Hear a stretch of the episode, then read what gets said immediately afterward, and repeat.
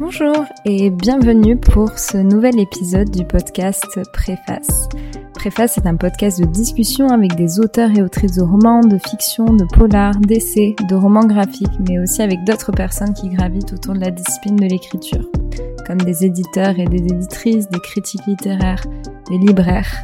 L'objectif de ce podcast est de donner la parole à ces personnes qui se cachent derrière les histoires que nous lisons, mais aussi de démystifier et de rendre plus accessible la lecture et l'écriture. Les invités du podcast partagent leurs motivations, inspirations, méthodes ainsi que les défis qu'ils ont rencontrés.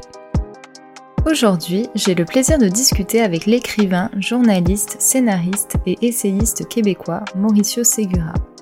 D'origine chilienne, c'est l'un des premiers auteurs à aborder le sujet de l'identité et de l'immigration en s'inspirant de son vécu personnel. Vraiment, je suis vraiment très contente euh, que, tu sois là.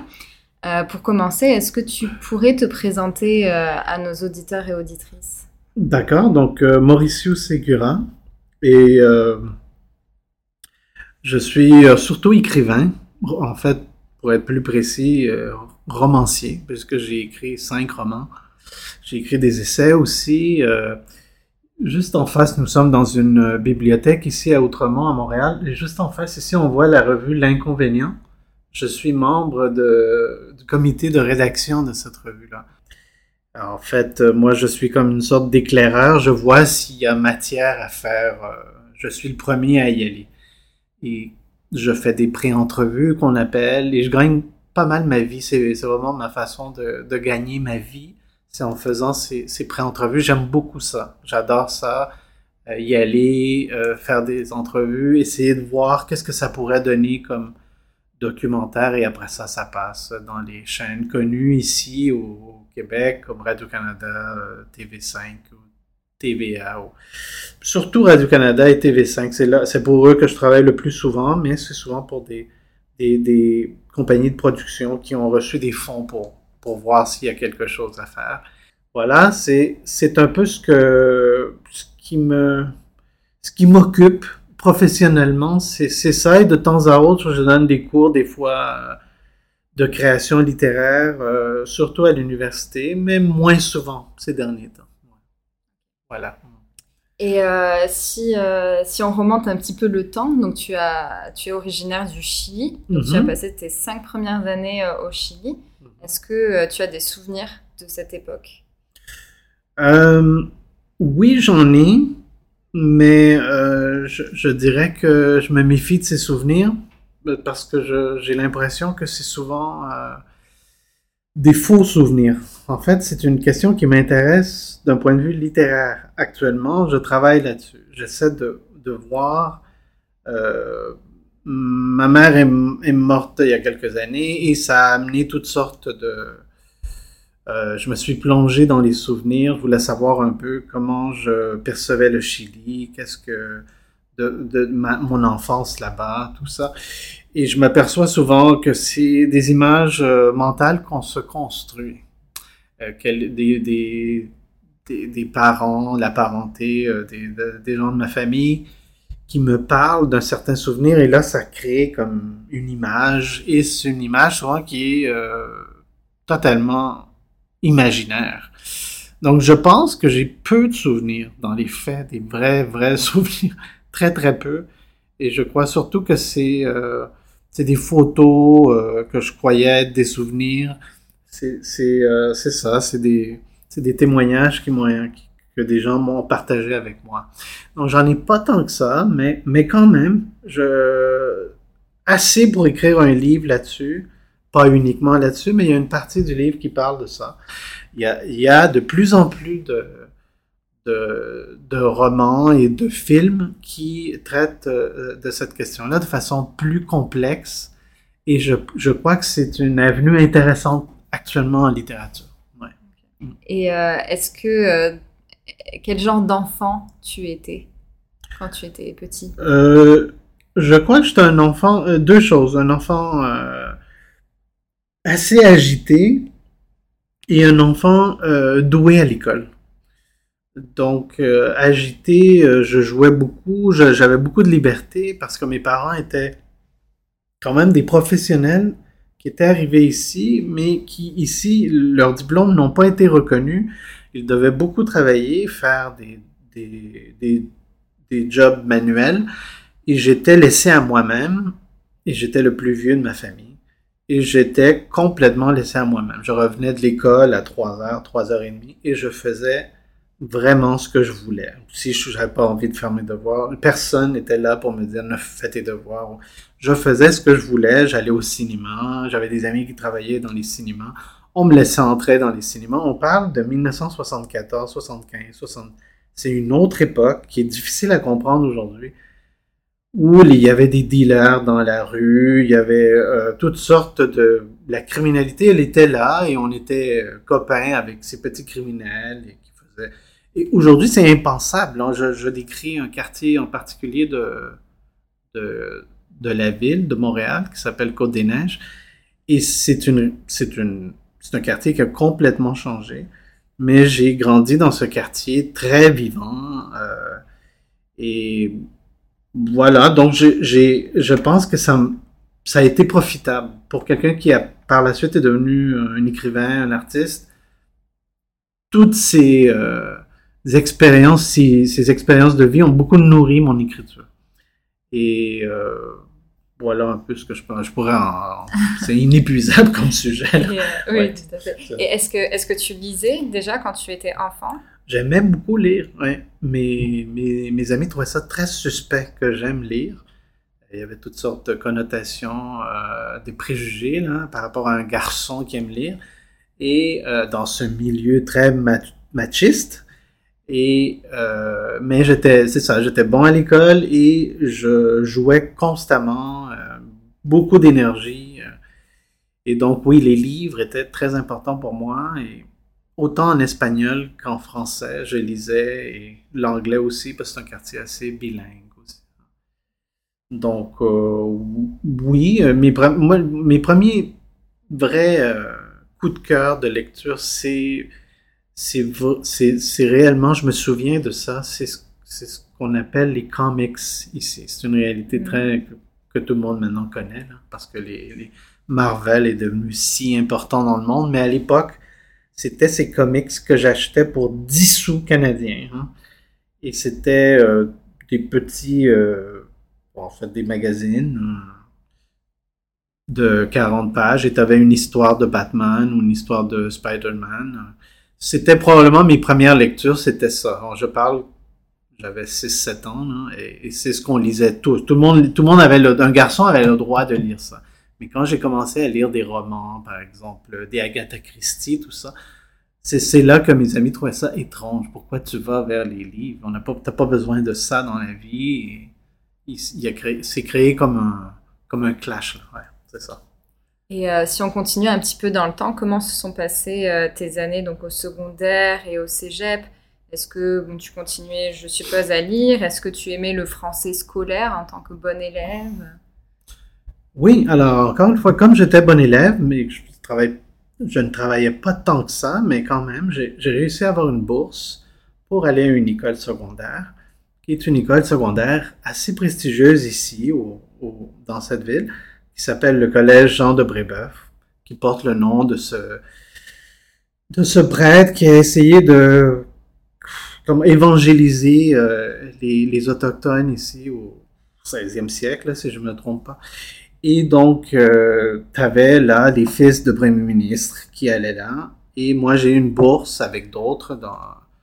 Euh, on allait à une petite école primaire qui, qui qui n'est pas une grande école du tout ici, mais euh, les, les euh, jésuites faisaient cet effort de d'octroyer trois, quatre bourses, de fournir ces bourses et euh, voilà, j'ai été choisi parmi ce groupe de, de, gens et ça, je dois dire que c'est une expérience qui a complètement changé ma vie, qui a créé une, euh, une certaine schizophrénie culturelle, c'est-à-dire que d'une part, je continuais à vivre dans ce quartier qui est populaire, le quartier Côte-des-Neiges.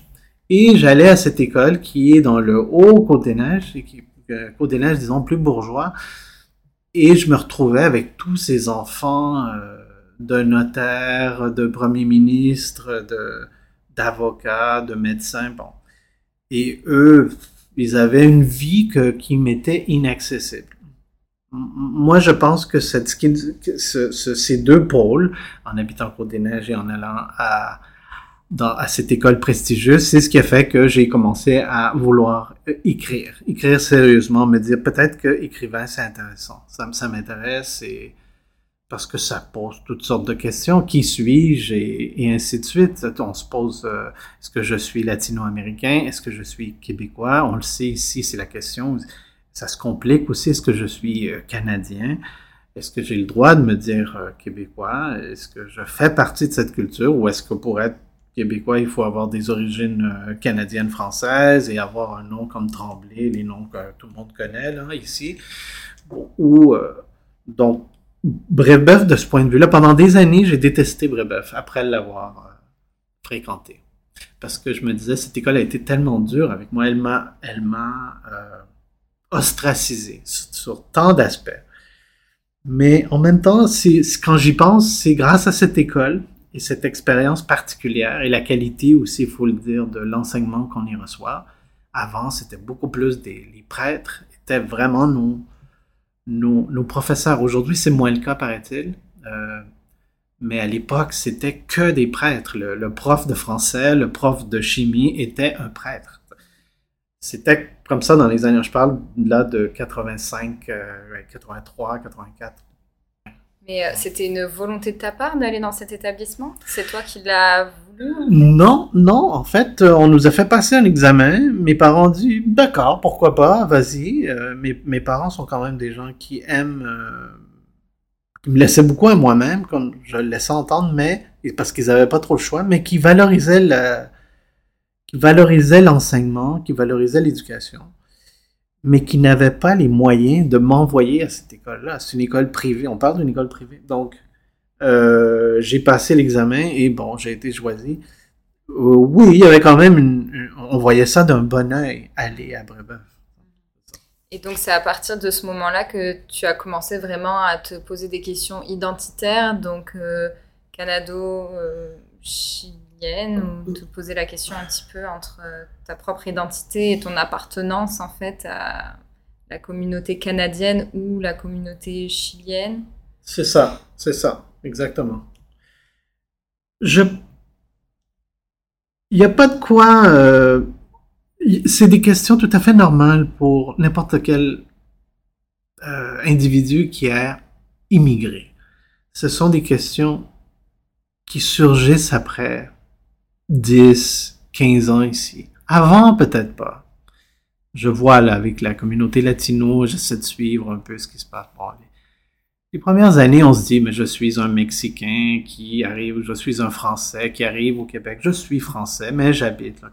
Mais au bout de 10, 15 ans, le Québec, euh, c'est sûr, l'endroit où la, société d'accueil elle, nous entre dedans, c'est-à-dire on, on, épouse euh, ses valeurs, tout ça, on, on, revient à notre pays d'origine et on se dit comme j'ai changé ou comme telle chose ne me heurtait pas avant. Bon.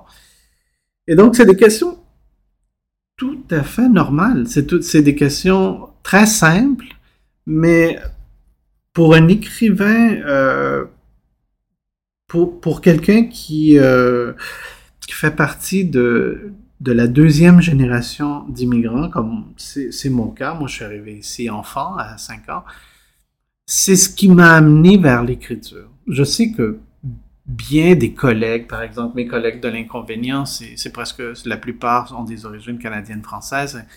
Pour eux, c'est pas du tout comme ça qu'ils sont devenus écrivains. C'est en se posant des questions suite au divorce de leurs parents. Ou, il y a une crise, il y a quelque chose ou suite à une grande peine d'amour, on se met à lire là-dessus et on se dit ah c'est l'écriture, l'écriture m'aide. Moi c'est comme ça, c'est à travers des, le questionnement lié à l'immigration et à l'identité. Ah. Et, euh, et, donc après, euh, quel a été ton parcours après le cégep? Tu es allé à l'université? Ben, Le cégep c'est intéressant aussi parce que j'ai après avoir passé cinq ans parmi la bourgeoisie canadienne-française, j'en avais marre de ça et je voulais totalement changer. Ce qui est la norme pour quelqu'un qui va à Brébeuf, c'est de poursuivre au cégep de Brébeuf, puisque Brébeuf a un cégep qui est très prestigieux aussi. J'aurais pu continuer. J'ai décidé d'aller euh, du côté anglophone. Donc, j'ai fait mon cégep à Dawson, au, collège Dawson, qui est un cégep en anglais. Je, comme j'avais grandi à Côte-des-Neiges, je me débrouillais assez bien en anglais. J'avais beaucoup d'amis anglophones. Mais mais c'était vraiment une des premières fois où j'écrivais l'anglais. Et c'est là que j'ai, disons, appris l'anglais. Et là, pendant ces années-là, les premières années de cégep, tout ça, et même à l'université, j'ai longtemps hésité entre économie, et en fait, j'ai fait des études en économie, et littérature. Donc, j'ai fait euh,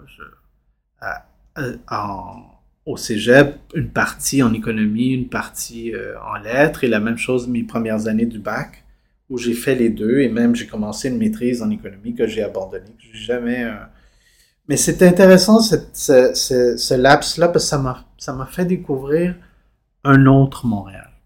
C'est une autre immigration qui n'a rien à voir. Les Latino-Américains, c'est un peu comme les Maghrébins. On, on s'assimile assez bien aux, francophones parce qu'on a des langues latines ça, ça ressemble. Ma mère parlait français un peu euh, parce qu'elle était allée au lycée français euh, au Chili. Donc, c'est tout naturellement qu'on va vers euh, les francophones. Mais après, mais à, à, Dawson, j'ai découvert toute une immigration de, de l'Asie du Sud-Est, par exemple.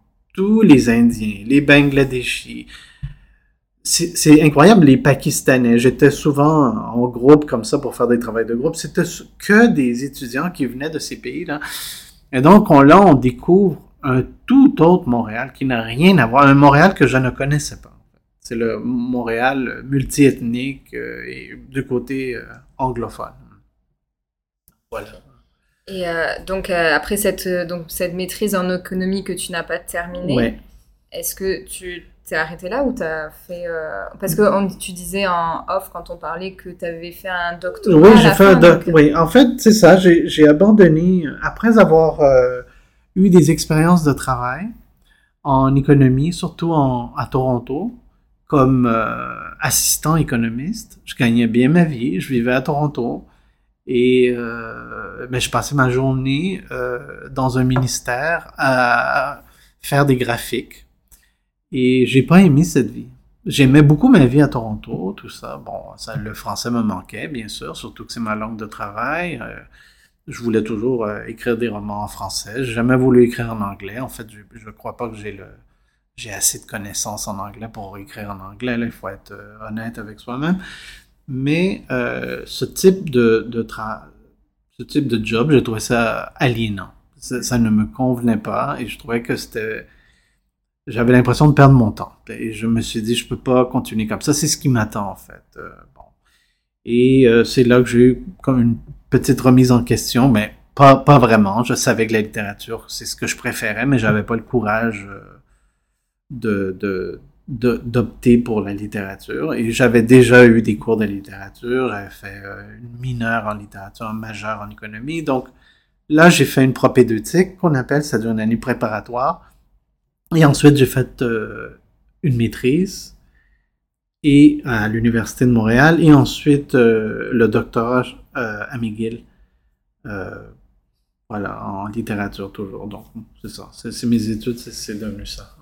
donc, tu as écrit ton premier roman qui s'appelle Code des nègres en 1998, euh, donc il mhm. fait référence au quartier de Montréal dont on parlait tout à l'heure qui s'appelle euh, Côte des Neiges. Mhm. Et quelles ont été donc les raisons, les motivations à l'écriture de ce premier roman? Peut-être que tu peux expliquer aussi un petit peu euh, brièvement de quoi ça parle. Oui, oui, bien sûr. Oui, en fait, c'est mon, mon premier roman et je voulais en fait décrire la réalité multiculturelle de Montréal dans laquelle j'avais grandi et qui n'avait à peu près pas été décrite. Je peux dire ça aujourd'hui, même les, livres d'histoire de la littérature le disent. C'est un des premiers livres qui décrit ça en détail, qui décrit euh, les familles qui arrivent dans ces quartiers. Ils sont souvent des quartiers de, transit. Les gens, dès qu'ils font un peu plus d'argent, quittent ce quartier. En fait, c'est un roman qui décrit euh, les gangs de rue. Et donc, qui décrit un peu une rivalité entre un gang de rue euh, haïtien et un gang de rue euh, de latino-américain. Et ça, mais c'est un prétexte. Je dirais pas que c'est le, c'est le, ça c'est le sujet du livre, mais le thème plus profond du livre, c'est peut-être l'amitié entre deux membres de ces, euh, de ces deux bandes et qui ne peuvent plus être amis justement parce qu'ils font partie de, de bandes rivales. C'est un roman donc sur l'amitié. C'est un roman social aussi qui décrit cette réalité sociale. Et Ensuite, est-ce que tu pourrais euh, nous parler un petit peu de ton dernier livre, euh, donc viral, qui est sorti en, 2020 Qui prend aussi euh, ces thématiques-là. Oui, oui, qui, lui ressemble beaucoup. en fait, c'est mes deux romans très sociaux. Viral essaie de faire le point un peu sur ce qui se passe aujourd'hui dans, dans ce quartier-là. Euh, est-ce que la réalité a, évolué? Euh, en quoi elle a changé depuis, euh, depuis la fin des années 90? Puisque le premier a été écrit durant, cette période-là? Viral tient compte aussi de la réalité numérique, qui n'était pas le cas à l'époque, qui prenait pas la place qu'elle prend aujourd'hui. Il n'y avait pas de réseaux sociaux, tout ça. Donc, ça, ça, ça décrit ce milieu très multiethnique, encore une fois, avec ça, ça tient compte, euh, il y a six chapitres, donc on a six points de vue différents sur une histoire, sur une altercation qui a lieu dans un autobus entre un jeune maghrébin et euh, la chauffeur d'autobus là qui, euh, qui est d'origine canadienne-française. Donc il y a une altercation qui est assez violente, qui est euh, filmée par une, par une jeune journaliste d'origine euh, vietnamienne. Et, et, là, ça, ça, ça, va faire un peu euh, boule de neige, c'est-à-dire que ça, ça, cette, euh, cette vidéo va devenir virale et ça va euh, causer toutes sortes de problèmes à, tous les, toutes les parties. Et ça... En fait, je voulais...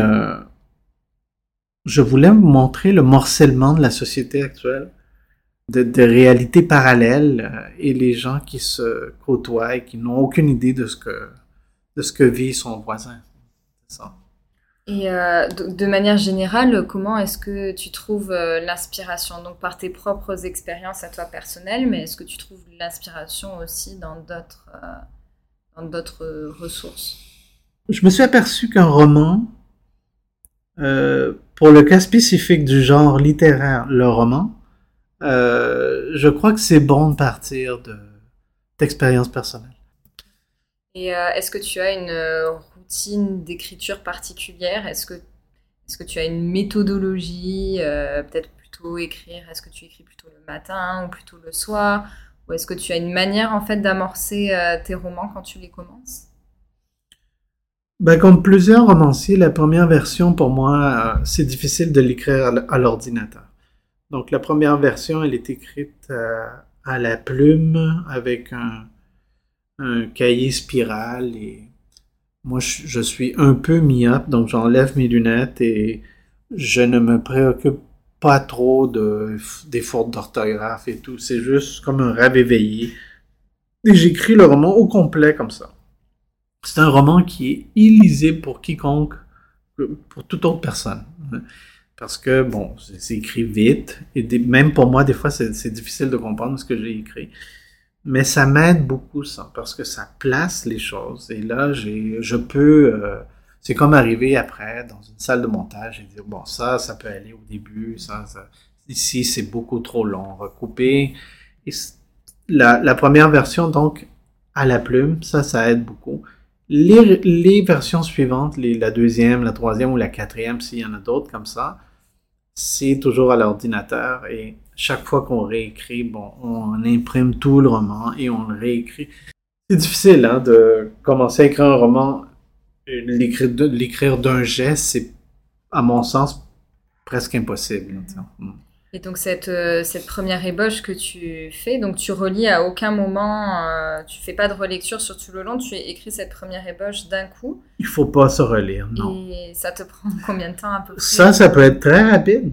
Ça peut être, ça peut me prendre de trois mois à six mois. Hmm, ben, pour moi, c'est rapide, à raison de trois ou quatre heures par jour. C'est difficile quand on a une famille, euh, bon, donc oui, après la première version, je, retravaille et, et en fait, c'est retravailler euh, le point de vue, quel type de narrateur, euh, regarder un peu la temporalité, est-ce qu'il y a des ellipses, est-ce qu'il y a des choses qui, doivent sauter. Euh, et, vers les, dernières versions, c'est davantage des...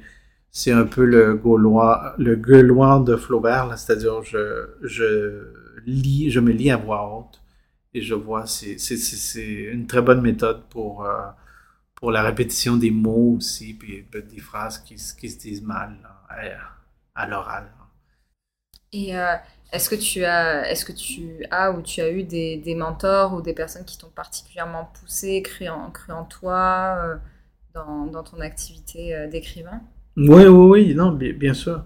Il y a eu, il y a eu plusieurs professeurs à l'Université de Montréal entre autres, je dirais euh, François Hébert, qui était un, un professeur de littérature qui m'a beaucoup encouragé, croyait beaucoup en moi. Il est, il est, il est à la retraite, toujours vivant. C'est un poète, surtout c'est un très grand poète. Et euh, je dirais surtout lui, ouais. Aujourd'hui, tu as un équilibre de vie entre donc la, la revue, la recherche aussi. La recherche et donc ton métier d'écrivain. Donc c'est un choix d'être comme ça sur euh, plusieurs euh, d'être sur plusieurs activités professionnelles en fait? Oui, oui, oui, c'est vraiment un choix parce que ça, me laisse une grande liberté. le désavantage par contre, c'est que euh, est à contrat tout le temps.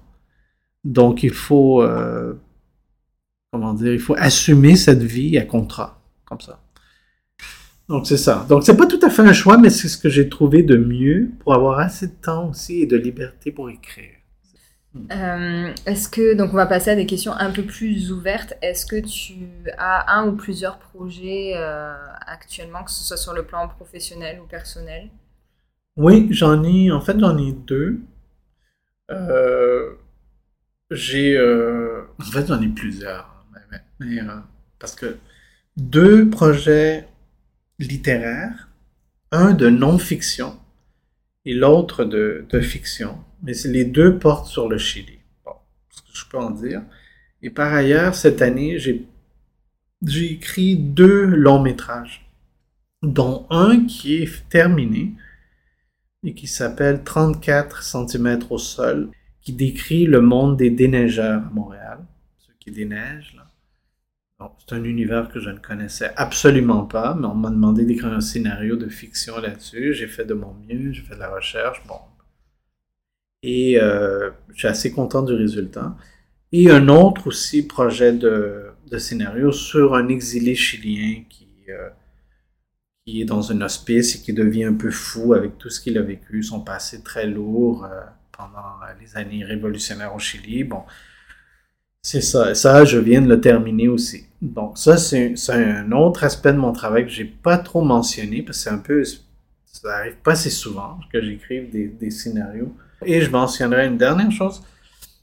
Euh, Viral va faire l'objet d'une série télé. Donc, moi, je ne participe pas à la scénarisation, mais on a cédé les, les droits d'auteur. Il y a une maison de production qui sont en train d'écrire les scénarios et ça va probablement aller en production euh, l'année prochaine. Super. Et euh, est-ce que tu as des recommandations littéraires, un livre, une bande dessinée que tu as particulièrement aimé ou qui t'a inspiré? Ben, Je viens de terminer, euh, pendant mon séjour en France, j'ai lu V13 d'Emmanuel Carrère. Emmanuel Carrère est peut-être mon écrivain français d'aujourd'hui préféré. Donc, il décrit, euh, c'est de la non-fiction, il décrit le, le procès euh, sur euh, novembre 2015, c'est ça? Ouais, ouais. Et donc, euh, sur les, attentats, et, et, lui, il a assisté, il a couvert les attentats pour le Nouvel Observateur. Et euh, j'ai trouvé ça passionnant, vraiment. Comme d'habitude, Emmanuel Carrère fait un travail extraordinaire. Et euh, si tu pouvais entendre une ou plusieurs personnes à ce micro, qui ça serait? Ah, ça, peut être quelqu'un comme David Homel. David Homel est un romancier américain qui habite le Québec aussi, qui habite ce quartier aussi. Lui, ça peut être intéressant ce qu'il a à dire. Son parcours est intéressant aussi parce que bon, c'est un Américain, pourquoi il se retrouve au Canada, bon, euh, oui, ou sinon, je pense à mon collègue de l'inconvénient qui s'appelle Mathieu Bellil. Il, euh, il est surtout, lui, il n'est pas romancier, il est essayiste. Donc, il a écrit, par exemple, des essais sur la littérature québécoise. c'est ok, intéressant. Et puis, euh, donc pour terminer, la dernière question du podcast, c'est est-ce que tu aurais un conseil à donner à une personne qui souhaiterait se lancer dans le défi de l'écriture? Oui, ça, non, oui, ça, ça, je sais de quoi je parle. Ok. Euh, je dirais de parler de, de, de, son entourage, de ce qu'elle connaît. Donc, cette personne-là a intérêt à parler de, de ce qui lui est euh, familier. Euh, et je dirais de faire court. Les, les, trop souvent, on, voit ça. les jeunes veulent se lancer dans des longs romans. C'est c'est pas une bonne idée pour euh, un premier roman. Et euh, l'autre euh, conseil, c'est de beaucoup lire ce qui se fait, ce qui gagne des prix, qu'est-ce qui plaît, qu'est-ce qui ne plaît pas, et, ne pas avoir peur aussi de, de s'inspirer de, de nos auteurs préférés. C'est ça, lire et relire au crayon, en notant en marge ça, ça peut être très utile de noter les auteurs qu'on aime beaucoup et essayer de comprendre pourquoi on aime ces auteurs et, essayer de s'en inspirer. Super. Voilà. Et voilà, ça conclut euh, donc les petites questions que j'avais à te poser. Mais écoute, merci beaucoup en tout cas pour euh, bah, toutes tes réponses. C'était très inspirant et très intéressant. Merci, merci à toi pour l'invitation. Avec plaisir. Et puis, ben, si jamais euh, si jamais il y a des personnes qui veulent te contacter ou suivre ton actualité, euh, où est-ce que je les redirige Moi, je pense que la, meilleure façon de communiquer avec moi, c'est euh, passer par les éditions du Boréal. À peu près tous mes livres sont, ont été publiés là, donc écrire aux, éditions du Boréal. Super. Merci beaucoup.